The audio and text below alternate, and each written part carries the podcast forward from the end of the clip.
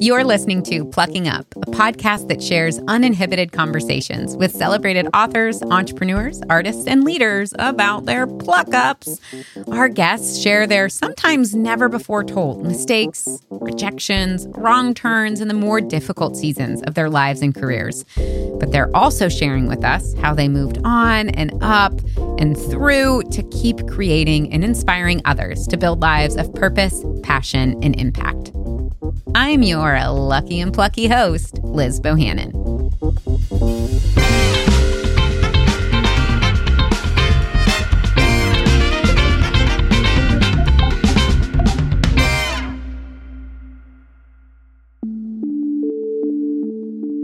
So, our next guest, listen, she was in a position where, frankly, she could not afford to have very many pluck ups. And here's why.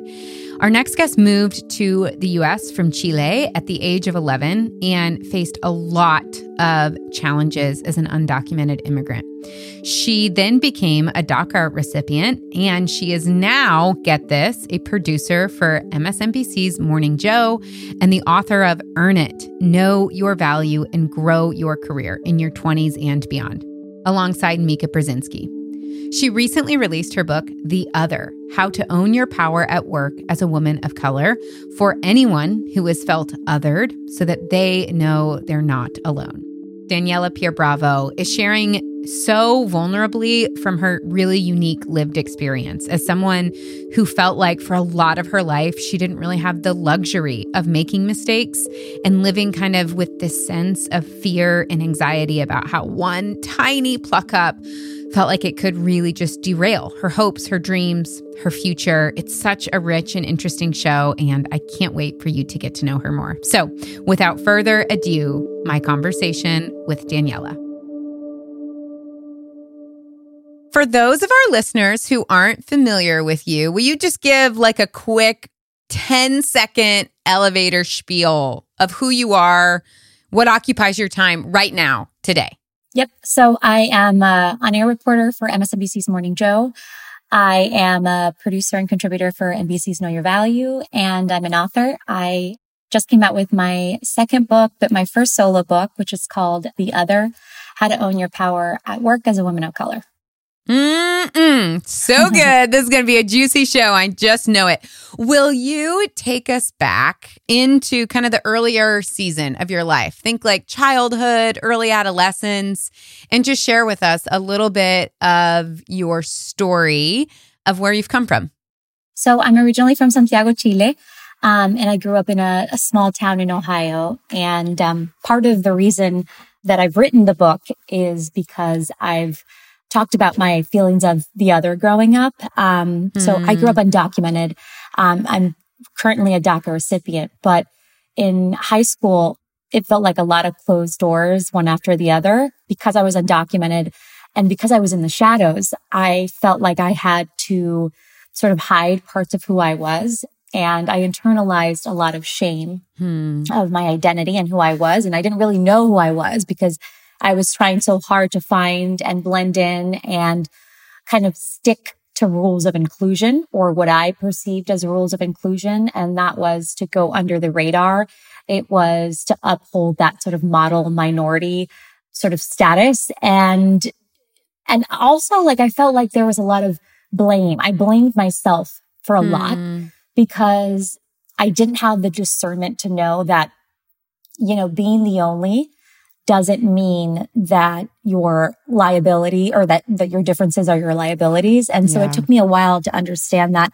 So, um, I ended up, uh, applying to the only college that would accept me, uh, as a, a non-citizen.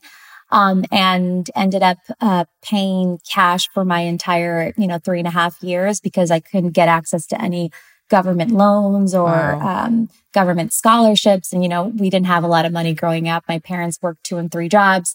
I was the oldest of five kids. Um, so we struggled a lot, but eventually there was one summer that really kind of determined the rest of my life really and opened up sort of a new path and an opportunity in a place where it felt really dark, really heavy, mm. lonely, alienating, and kind of debilitating because there mm. were so many closed doors because of my status. And I didn't have anybody to kind of tell me what to do or kind of consult me. So I'm very interested in hearing about this kind of turning moment in this summer. But before we even get there, I'm curious what is your earliest memory of being told or instructed or perceiving like it's dangerous for you to stick out, you know? Because I think for so much of us, for many of us, we have some sort of story from our childhood of a time where we didn't feel like we belonged, a time where we couldn't bring our full self to the table. But most of us, like for me, I, you know, I could tell you lots of things. None of them would have resulted in me getting kicked out of the country or putting my family in danger or going to jail. So that's just like, that is a next level of like, that's not just like a perceived emotional or psychological thing. That's like the reality of your life was that in order to stay safe and to keep your family safe, there was a level of, you know, you had to hide to some degree. And I'm curious about when was the first time that that was like a conscious experience for you?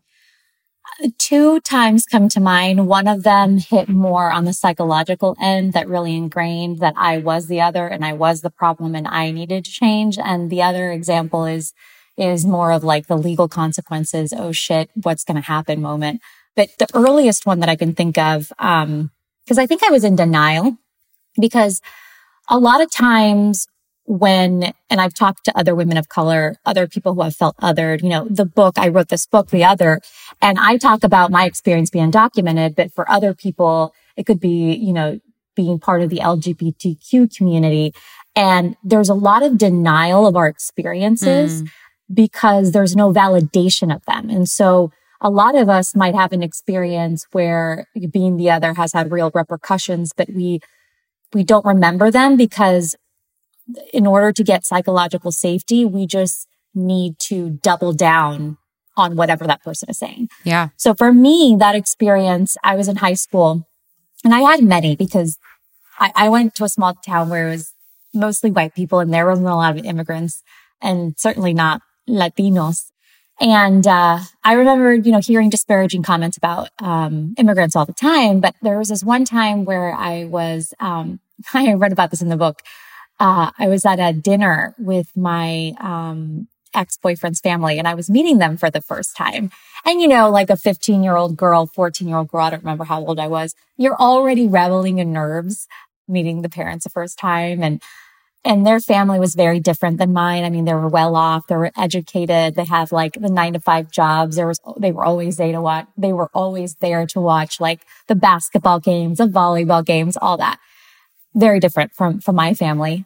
And I get to the dinner and my dad's like old beat up rundown car that like, you know, gave up. Like we were 20 minutes late because he was on a factory job across town and it was a mess. Anyways, I get out of the car and I get to this dinner and in the middle of dinner, um, one of the parents say to me, so are you an, are you an alien or, or do you have a, do you have a green card? Like, and I was like, I think I just went blank at that point yeah. and I just kind of, I think I went into this autopilot mode where I just like made them feel better. Like, you know, I comforted them with lies because mm. I think a lot of us as others, like we fear causing dissonance. Yeah. Right. In any situation. And I, and in the book, I talk about how it has real repercussions in the workplace. But when you're growing up, you're going under the radar and you're trying to cause, you know, the least amount of discomfort. And you feel like if you're causing somebody a discomfort and you're the only example of that, right? Yeah. Then it must be your fault. Yeah. And so I think for me in that moment, it was very clear to me if I had any doubt that I was different or if I was the other and I didn't belong, like that was my concrete way of validating that. Yeah. Yeah, if you can make other people feel more comfortable and limit the general discomfort, that it also makes it more possible for you not to have to grapple with the actual reality is in that way. What was the what was the legal one? So I was going into my sophomore year of college and, you know, I didn't have any money. Like I said, I was literally paying with the cash under my mattress that I was saving up because I couldn't get even a bank account. Yeah. And, you know, I had been saving up little by little in high school, working like three jobs, um, whatever I could. And it was a summer before going into sophomore year. I was really excited. I had made friends. I had got into like mock trial and PSC. I was sort of a nerd, but I remember working that summer. I had like two restaurant jobs and then I worked for Mary Kay. I was a senior consultant. Um, and that was like a big part of how mm. I was hmm. able to sustain myself through college. And I remember going on a delivery and I wasn't supposed to be driving because I didn't have a driver's license. And I had been so overworked that day and just like exhausted. And I was like overcompensating by making all my deliveries because I wanted to provide like a service that people really wanted to come back to. Like sure. that was the lifeline of my business. Yeah. And so I was, um, dropping off somebody's products and I accidentally fender bended, fender bended, fender bended. Is that the word? Sure. We're going fender with bended, it. yeah. So slightly like hit the car, parked car in front of me. And if it was any other car, it would have been fine, but it was like a really rundown car. And I accidentally hit the accelerator instead of the brake.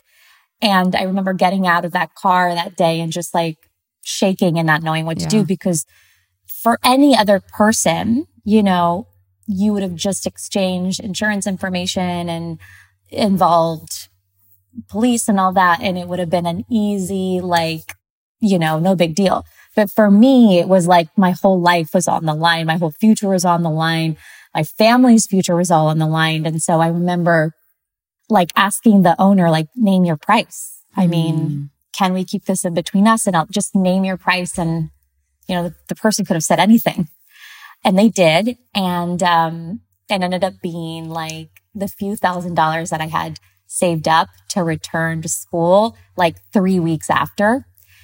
And I just remember that day my mom doesn't really cry. She's always like the strong Latina who always says, you know, we're going to find a way out of this. And I remember she like went to go pick me up because I was like so shook. And we went into this empty parking lot. And I remember just like holding each other and crying. Aww. And I'd never seen her cry. And, and she kept repeating over, I'm sorry, I'm sorry, I'm sorry. Mm. And it was so, such a big moment for me because we had never talked about the situation. We had never talked about being undocumented. It was always about survival mode. It was always about you're here, make the best of your opportunities, you know, even though, but, but it was a gray area, right? Because you don't have a clear slate to, to start on. And so there was a lot of mixed emotions and it just, we both felt like that was like the last straw. Like I had created a path for a little bit of hope going to school and, and saving up money. Yeah. And I think that was like what destroyed it all. And it should have been a confirmation of just everything stopping and, and for me not to even try anymore. Mm. But things took a turn and I decided not to take that as my, as my consequences in my future. Mm. But in that moment, it felt like everything stopped and that was it. Yeah. It's such a powerful reminder. It's like the weight of that specific moment for you so significant because of your circumstances but also you know how old were you at that time? Probably what 17 18 19 yeah i was like 17 or 18 and you had come over to the us when you were 11 was that right? Yeah. Mm-hmm. just like thinking that that was seven years of a there was probably just like a psychological weight and awareness that even before that moment you carried with you, right? That it's just like when I was listening to your story, the narrative that was running through my head was like, I'm not allowed to make mistakes. Right. Like, I have to play this perfectly. There is no margin for error because the consequences are so high. And I just think about the psychological cost of that, the emotional, probably even as a kid, subconsciously, right? That you're just putting into, I can't mess up. I can't have a misstep. I can't make a mistake. That just like, that is not a nominal psychological and emotion. You know, we only have so much energy to devote in a day, right? Towards our different pursuits and how much of your energy both um, mental and emotional probably went into just like don't mess up versus like dreaming about the future pursuing this goal going for this big thing you know on your like sports team right. whatever the pursuits that occupy a lot of other kids you know kids mindsets which is just something that i think whether it's because you're undocumented whether it's because your financial situation is so precarious whether it's because you come from you know a home maybe where there isn't reliable emotional support for you just like the impact that that has on kids of Yeah. just like they can't they actually don't have the availability to go out and pursue things because they don't have that psychological safety because it's all being spent over here Well, I've recently learned that, you know, in, in short terms, it's trauma. And I talk to my therapist about this. You are so right, Liz. Like for so long in my life, I felt like there was no room for error. And I talk about how that eventually in the workplace catches up because we know Mm. that there is no risk without, or there's no reward without any risk sure yeah and staying within the lines sometimes don't always benefit women um, when they're trying to take up more power and space in the workplace. But that's absolutely right. And I think that I'm doing something counterintuitive in my life right now, which is finding ease and play, which is something that I never had Mhm. as a kid because I've realized just recently and, and when I was writing in the book that survival mode had a lot of lot of impact on that Yeah. and the ability to find it so hard to feel safe in like the space of who you are because we've always sort of inhabited the type of space other people told us to because it felt safe in that way. And um yeah, it's something that's super counterintuitive and it's the reason why I wrote this new book the other Hmm. because a lot of us can't discern that that's the reason why we feel so heavy and lonely sometimes.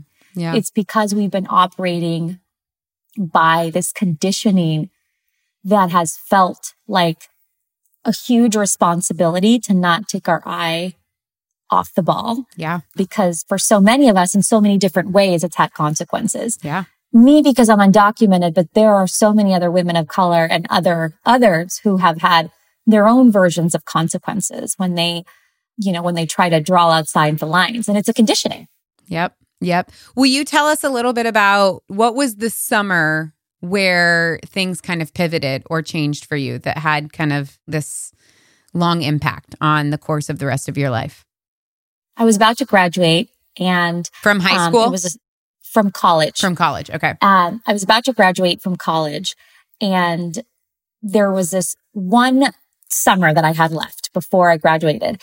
And I knew that I needed that experience before the experience. Mind you, I was still undocumented. So logically, if I were to get an internship somewhere that was renowned and, you know, had weight in my resume, I probably couldn't use it and I probably couldn't Mm. use my education. So this Yeah. was the kind of life that I was living. I was like, going through the motions, hoping and wishing that something would happen without any sort of guidance. Hmm. But that was the only way that I decided to stay afloat. So last semester before I graduated, summer comes up and I say, okay, I'm going to apply to everywhere and anywhere in the city where I think that I'll be accepted in some way. Oh, and by the way, I've never been to the city, which is New York City. Okay. Um, so I applied everywhere and I found this marketing agency that Diddy has, P. Diddy, Sean Combs.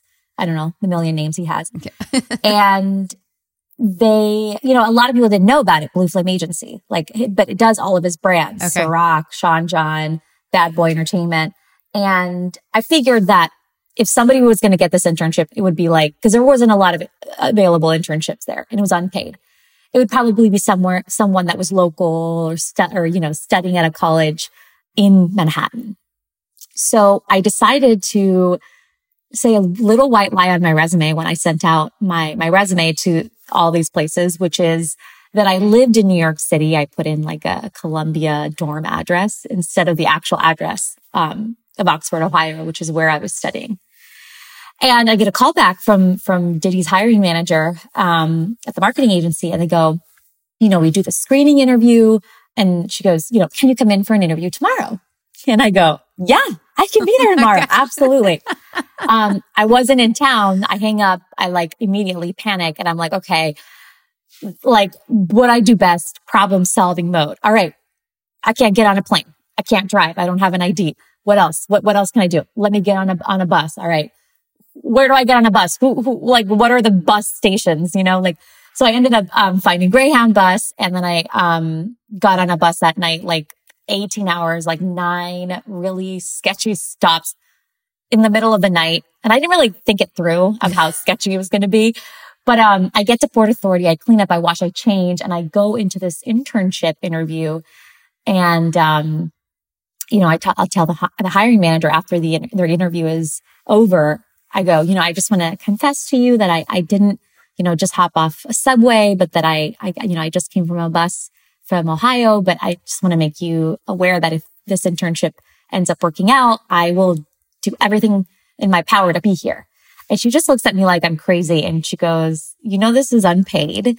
And you know, we could have done this over Skype, but I just wanted, I just wanted her sure. to know I didn't even know that was an option. I didn't totally. even want to give them an option yeah. because that's yeah. what you do yeah. when you overcompensate and you don't have the opportunities other people have. Sure. And it's not just me. I mean, this story I don't think is unique at all. Yeah. It is a story of a lot of hardworking Americans, documented, undocumented in this country, first gen immigrants. I mean, this is, this is the story of a lot of people in the US. So it's not at all unique, but in that moment, it was a pivotal part of my story because I was kind of like planting all these seeds of things that might not work out. Yeah. I was, you know, going down restaurant row trying to get the managers to hire me to bus tables or clean tables or whatever it was.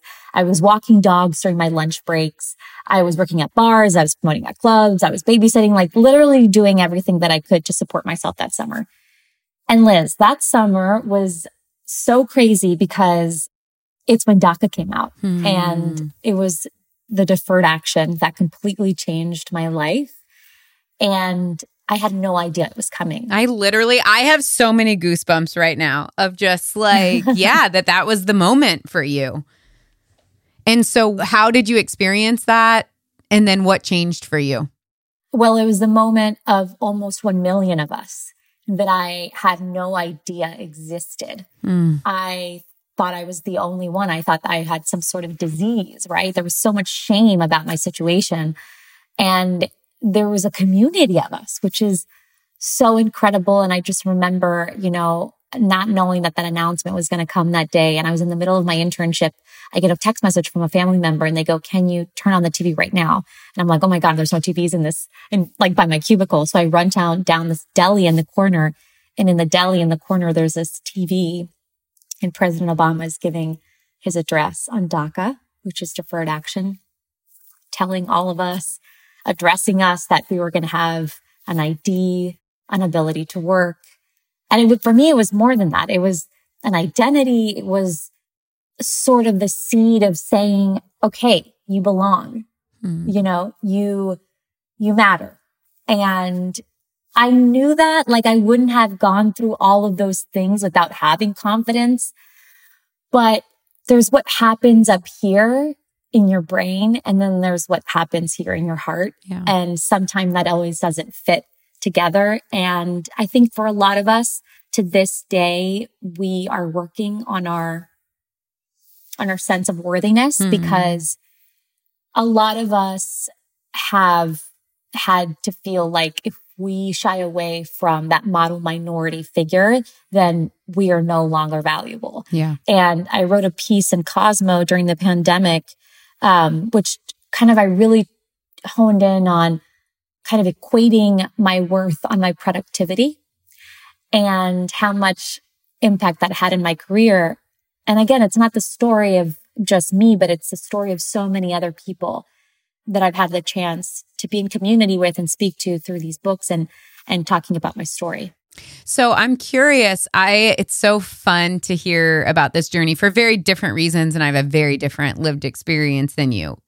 Also, at this point in my life and through therapy and through like where I'm at this concept of delight, of pleasure, of play, of rest is something that I'm also experimenting with because yeah. for different reasons I'm just realizing how deeply I have internalized this truth of like You have to earn your worth and you have to work for it and you have to produce. And if you take your eye off the ball and if you rest and if you don't, you know, attend to all of the things, they will fall apart. Yeah. So I'm curious as I'm kind of experimenting with this on my own and kind of deconstructing some things. I was born and raised in America into a family that's been in America for many generations.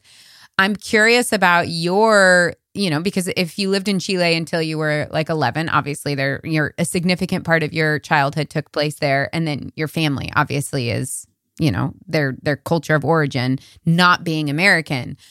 Do you have any reflections on that as just a general construct that humans struggle with versus that being a very specific kind of American, deeply embedded cultural aspect. I'm just curious if you have any reflections on the actual kind of place and culture that influences that. I think um, when I was writing this book, when we talk about self empowerment and uh, power and value, personal value, we need to know the power of our identity. And for a long time, I struggled identifying and defining that in a lot of spaces, I was too Latina. And in other spaces, I wasn't Latina enough. I wasn't American enough. And I've always struggled with that. But part of what I have really reckoned with in this last sort of decade and writing this book is the power and the duality of who I am and the duality of, of both cultures that I've experienced because I realize that when I better identify myself and I, I feel empowered of being able to lean into those two identities of being Latina, Chilean, and feeling American, even if I'm not American on paper, is that you bring more richness mm. to the hmm. spaces that you inhabit, whether yeah. it's career, relationships, social settings, you know, and from a career point of view, because I, I talk about it in my book, I cannot afford to not bring in my duality. Mm. I cannot afford to shrink or mute parts of who I am because I am in a position where as a storyteller, both on TV and, and writing, it's not about me. It's not just about me and being comfortable with my identity, but it's about all of the voices and the identities and the experiences that I bring to the table because I'm in the room and I've hold accountability of knowing that our duality is something that is important, that deserves to be seen, reflected upon. And, you know, that's why I'm a storyteller now. It's because I want to tell those stories, but I wouldn't be able to do that if I didn't reckon with my own sense of duality. And I have. Yeah. And that's why I say, you know, your duality is a superpower um, because I've been able to bring in much more richness to the spaces at work and in my life because I've embraced all of who I am as a Chilean, as a Latina. And there are many qualities that I, you know, love that I've, you know, picked up and are part of my value system because I was also raised here. Sure. Listen, on this show, we do not have a mission of like a stated mission of featuring voices of folks who are first generation American or immigrants. But I swear, over a third, and maybe my producers can fact check me on this, my math. Anecdotally, I would say a third of people that we have on this show, which kind of our qualifier is like, you know, they're out there, they're creating, they're making, they're having a, you know, a relative level of success in their various fields have a shared background in that way. And it's just like that cannot be accidental, right? The skills and the pain, frankly, of kind of realizing how to exist within that duality, but then stepping into that power and recognizing, oh, that actually isn't a liability. Like that is a huge asset that I have and that I can offer. It's just so cool to see that play out in so many different yeah. ways. Can you share? Well, oh, go ahead. No, I was just going to say, um, a quote comes to mind of Eddie Glaude, who is a professor at Princeton University. And, you know, I, I quoted him in my book, but you see the world differently. You see mm, the world mm-hmm. on a different spectrum. You see it with a lot more colors. You see it with a lot more nuances because you've seen the really hard parts of, you know, growing up as the other, but, you know, and being included in, in white spaces. So you just, you just see the world a lot richer, I think. Yeah. Yeah. I love that. What was your journey from going to unpaid intern at P. Diddy's marketing firm to where you are today? Kind of what was, at what point did you break through? And I mean, having an on air spot on a major network show, tell us a little bit about that journey and how you got there. Was that something that you had a goal for that you like set out and chased? Or were you kind of just following some breadcrumbs? I think it was a little bit of both. Yeah. Because at, at one point I didn't really, I, I, I felt like because I couldn't do anything, I imagined everything, right? And I always wanted to be a storyteller. I always wanted to, you know, be that person to tell the stories that I didn't see growing up. And after, after that summer in of a lot of hustle in New York, I, um, I had a work permit that was going to be available to me in about six months, which is when coincidentally is which which is when I graduated. And um, I applied to the NBC page program. It's a miracle that I got in because I applied online. And um, you know, this is NBC page program is like super well known. It's like the mecca of the entry for entertainment, news, media. You know, most of the people, you know, are know somebody that knows somebody that put the Yeah. resume on top of the pile. So I was like super surprised that I got a call back. And um, I, after like three or four rounds of interviews, they invited me to come to 30 Rock to do a kind of an all day interview. And I was back on that bus and did the in- interview. Guess it went well. They offered me the role as a page. Uh, and it coincided with right when I graduated, but I had actually asked them to defer six months because I didn't have any money to be in New York. Yeah. So I was just like, Hey, I, I, I'm dying to do this. This is my dream. Can you hold off for six Mm. months? Um, and so that's what happened. And for six months, I was like working at Olive Garden. I was working at like two Mexican restaurants. I was Mary Kane again. Mary Kane. That's not a word. I just made it up, but I was selling Mary Kay. Um, knowing that I would be in New York in six months. And Yeah. so I moved to New York. I have no idea what I'm doing. I don't know anybody. Um, like a lot of people that come to New York, they just kind of start from scratch. That's what I love about the city. And it ended up in the page program, um, you know, which ends in a year Okay. and you're not really guaranteed a job. Um, you just kind of have to interview for different shows or departments. And so I worked in the talent department for a little bit at Saturday Night Live. I did audience coordination for Jimmy Fallon. Um, and then I got uh, the assignment at Morning Joe, mostly I think because there was not a lot of people who wanted to do the 3 a.m. Yeah. wake up call. so, but I, I like was in love with the concept of what Morning Joe, um, was. Yeah. And, um, I was really kind of like enamored with that sort of roundtable discussion that Mika and Joe had created that was like really one of a kind in Mhm. morning television. So I was there for about a month and a half and the coordinator left to go somewhere else. And, um, I got Mika really good coffee. That's like really it. And I like, I, I, I, you know, I was really scrappy and eager and, you know, that was my way to differentiate myself through, you know, the revolving door of production assistant pages, coordinators, all of the other entry level people. And I just was hungry. And Mika saw that and they offered me the full time coordinator role.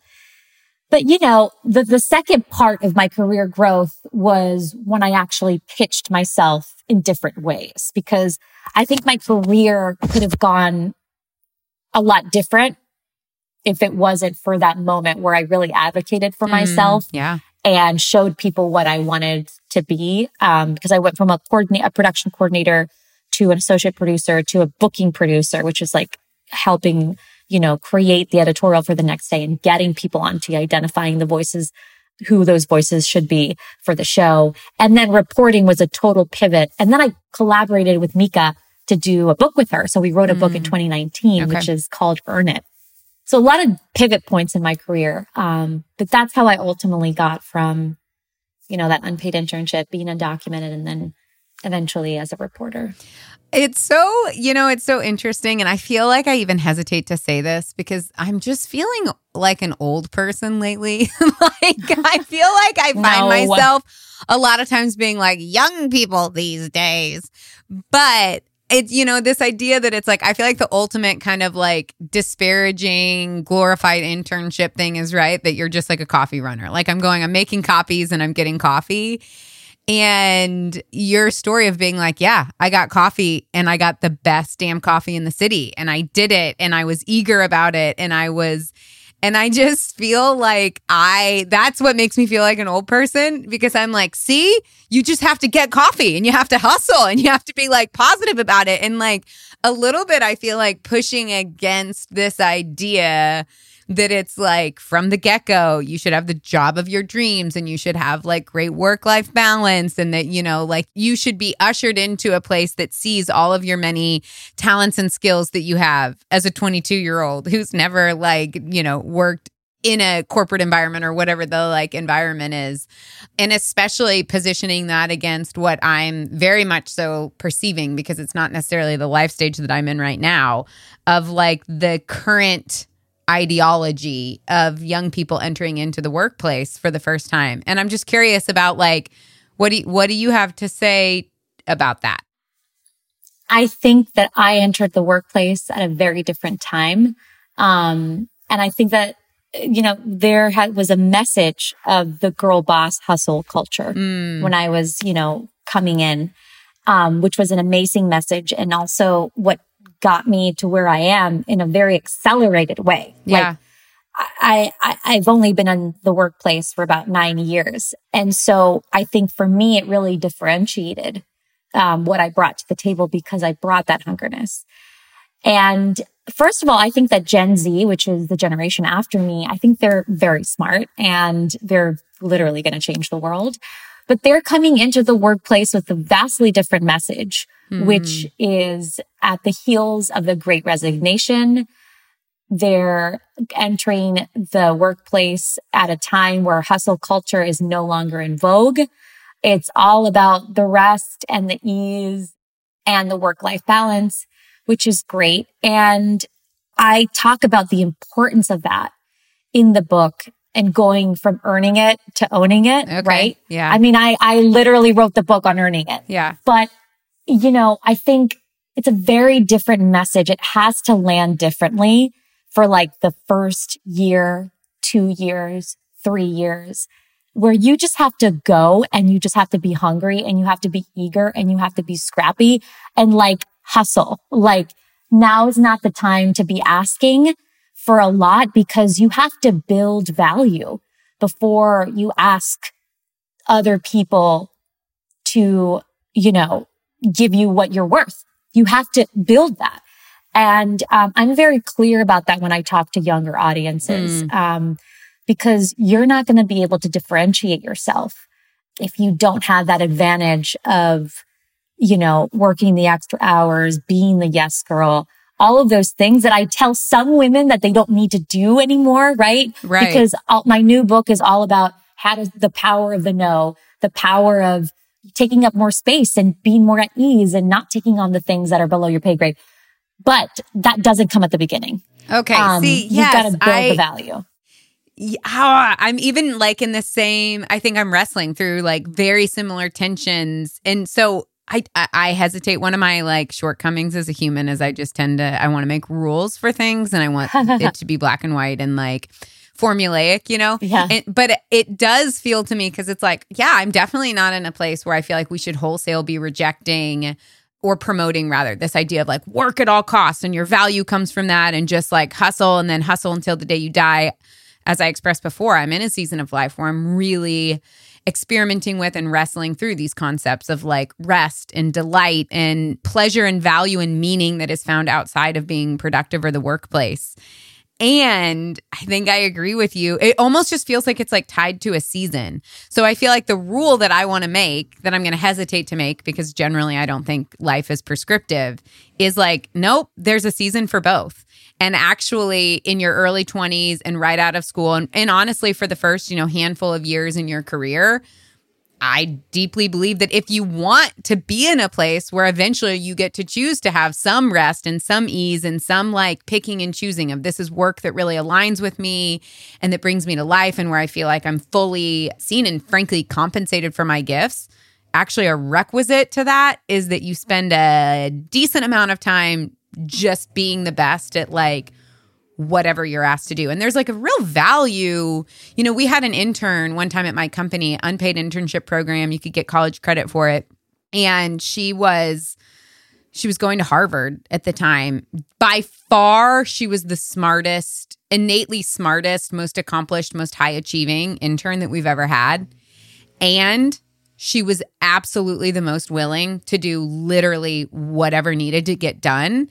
And she ended up you know, leaving our internship program, she went on, she started her own company. She was, you know, had like great success. But that story kind of always stuck with me because I feel like sometimes what keeps people from doing that is this sense of like, no, I have to show my worth and that's going to immediately translate into saying no into saying like that's below me or i have boundaries versus like oh actually like i believe deeply in what i'm capable of and i also know my place at this organization so like sign me up i'm ready to go and just to me that that like really spoke i just remember being like well she's definitely going places and it yeah. wasn't because she was like i'm a harvard student right now i'm not going to do that project it was because she was like i'm a harvard student and yes i'll do whatever none of the other interns want to do and I think also this conversation needs to fold in managers and leadership mm. because, mm. you know, there is a fine line between taking advantage of people that are volunteering constantly and yeah. raising their hand and putting the extra hours. So I think part of that falls on management and leadership to make sure that people are noticed when things, you know, when they're, when they are raising their hand, when they are doing more, when they are overextending yeah. themselves. Yeah. And the other thing is managers and leadership could have a much better time with employees wanting to go above and beyond. Um, and I'm talking, you know, early stage. If there's more transparency about mm. what it is that they're doing, even the more menial things yeah. on how that helps the bottom line. Yeah. So the more you incorporate them as part of the mission, as part of the greater goal, then they're going to feel invested sure in the company and the things that need to be done in order to find success. Yeah. Um, that's one thing. And the other thing is it's just strategic to be like hustle like the first year or two because you want to be able to say, this was my job description. Yeah. And I also did this, this, this, and this. So I need this, this, and this money, and I need this, this, and this. Yeah. Right. So it's like also, you know, a, an advantageous way for you to have more leverage when it comes to negotiating after the second year, the third year, right? Yeah. So that's also important to think about as well. Yeah. Yeah. That's good. So, will you share with us? So, kind of in your journey from kind of like, I'll do whatever I need to get it done, and I'm going to be hungry and I'm going to hustle to nine years later, where you're at now, and kind of the concepts you're exploring. Surely, I'm guessing at some point along the way, you made a mistake or you were like, "Ooh, I really erred in this direction too much," or I didn't pivot soon enough or fast enough, or whatever it might be, will you share any any moment in the last nine years that you would define as a pluck up? You're not going to like this because I I I believe that every pluck up really is a lesson, and I'm not. I would not want to change it. Um, and I think for me, the biggest pluck up, but, and I'm going to tell you why, why it was actually a really good thing that that happened. Weirdly, it feels so weird to say this, but the accident, like, I mean, that was a big pluck up. Mm. The, the accident was a big pluck up. Um, I shouldn't have been driving. Um, I shouldn't have been, I shouldn't overextended myself. I, you know, all these things. Sure. But this is the weird thing. If I wouldn't have gotten to that accident, I would have graduated earlier. So because I got into that accident, I had to take a semester off school. I couldn't return. And I went into college only having to do three years because of college credit that I did in high school. The unpaid internship that summer was, I mean, you have to, in order to have an unpaid internship, you know this, you have to have college credit. Like you have to you have to be a college student. Sure. If it wasn't for that accident, I would have graduated in May and I wouldn't have had that experience that summer. Yeah. Because I would have had it, you know, I wouldn't have graduated in December.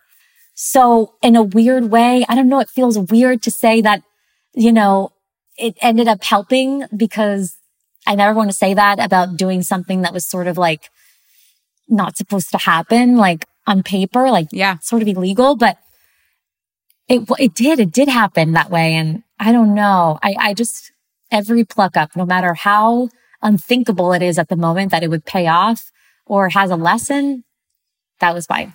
Well, That's my I'll, pluck- I'll put you at ease and I will say I don't think it's a requisite that you regret your pluck ups. So I think you're Okay. well you are well within the acceptable The be- okay. definition of I'm a rule person Um, too. So I'm like, yeah, does this fit or not?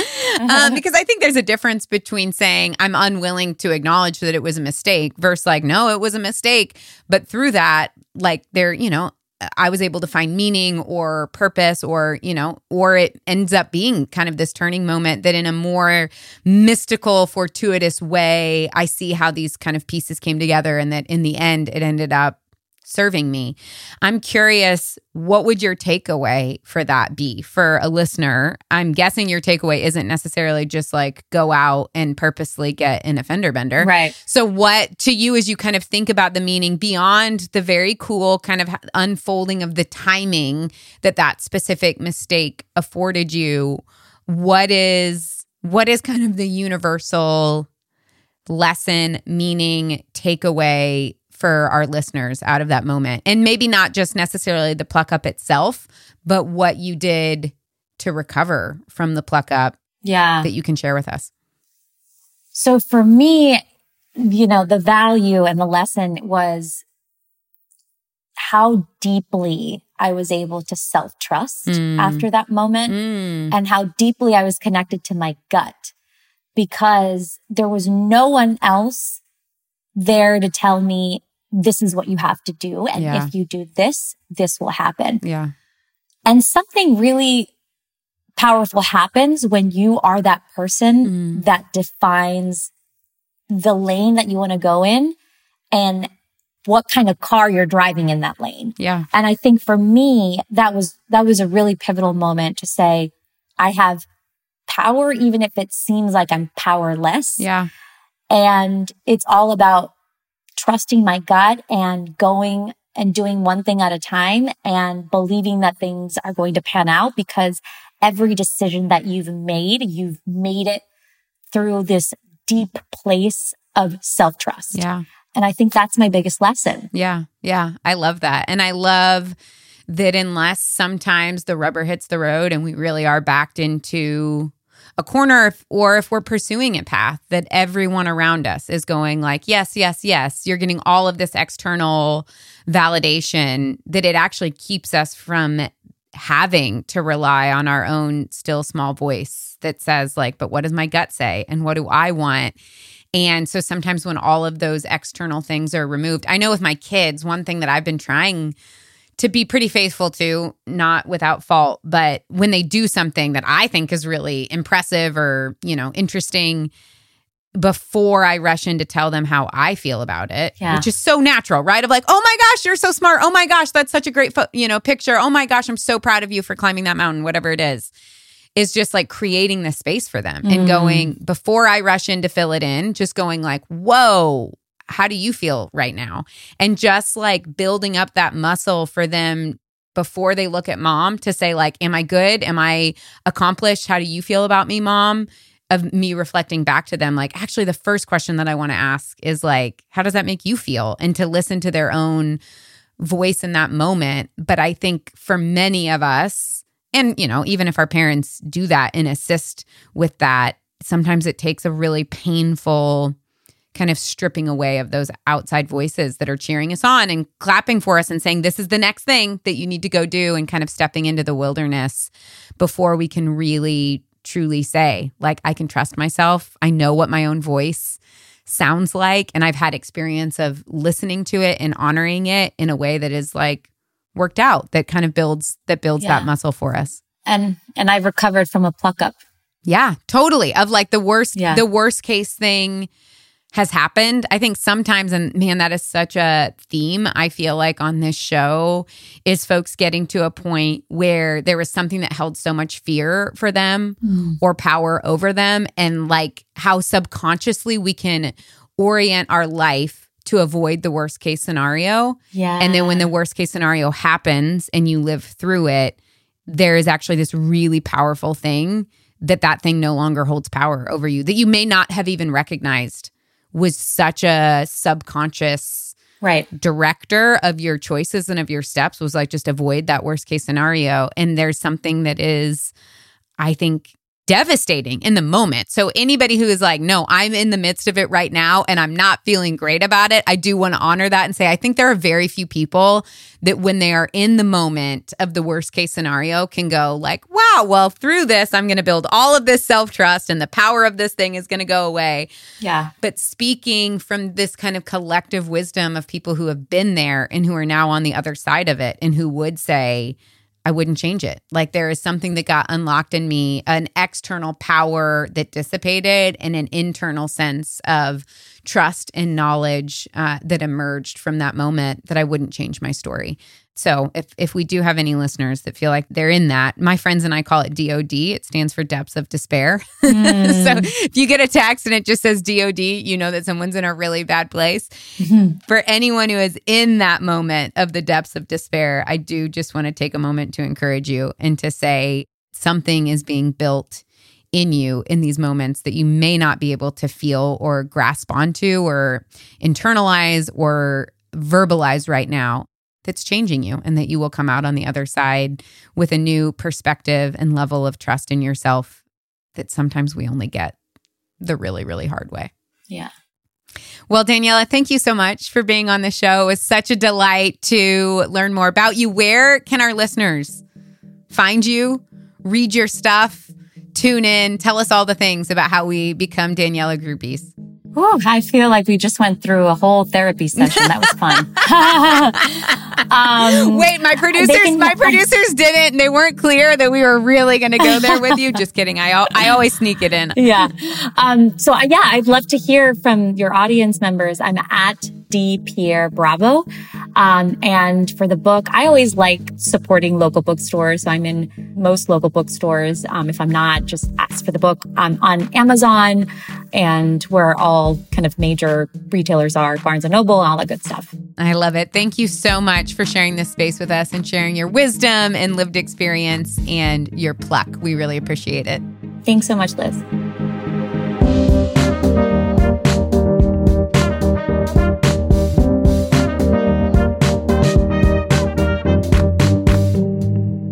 This podcast was made possible in part by my amazing producers at Hueman Group Media. For updates and announcements about the show, you can also visit lizbohannon.co or follow either of us on Instagram. I'm at Liz Bohannon. They're at Hueman Group Media, and we do love hearing from our plucky community. Well, that's all for now. You know the drill. Stay plucky.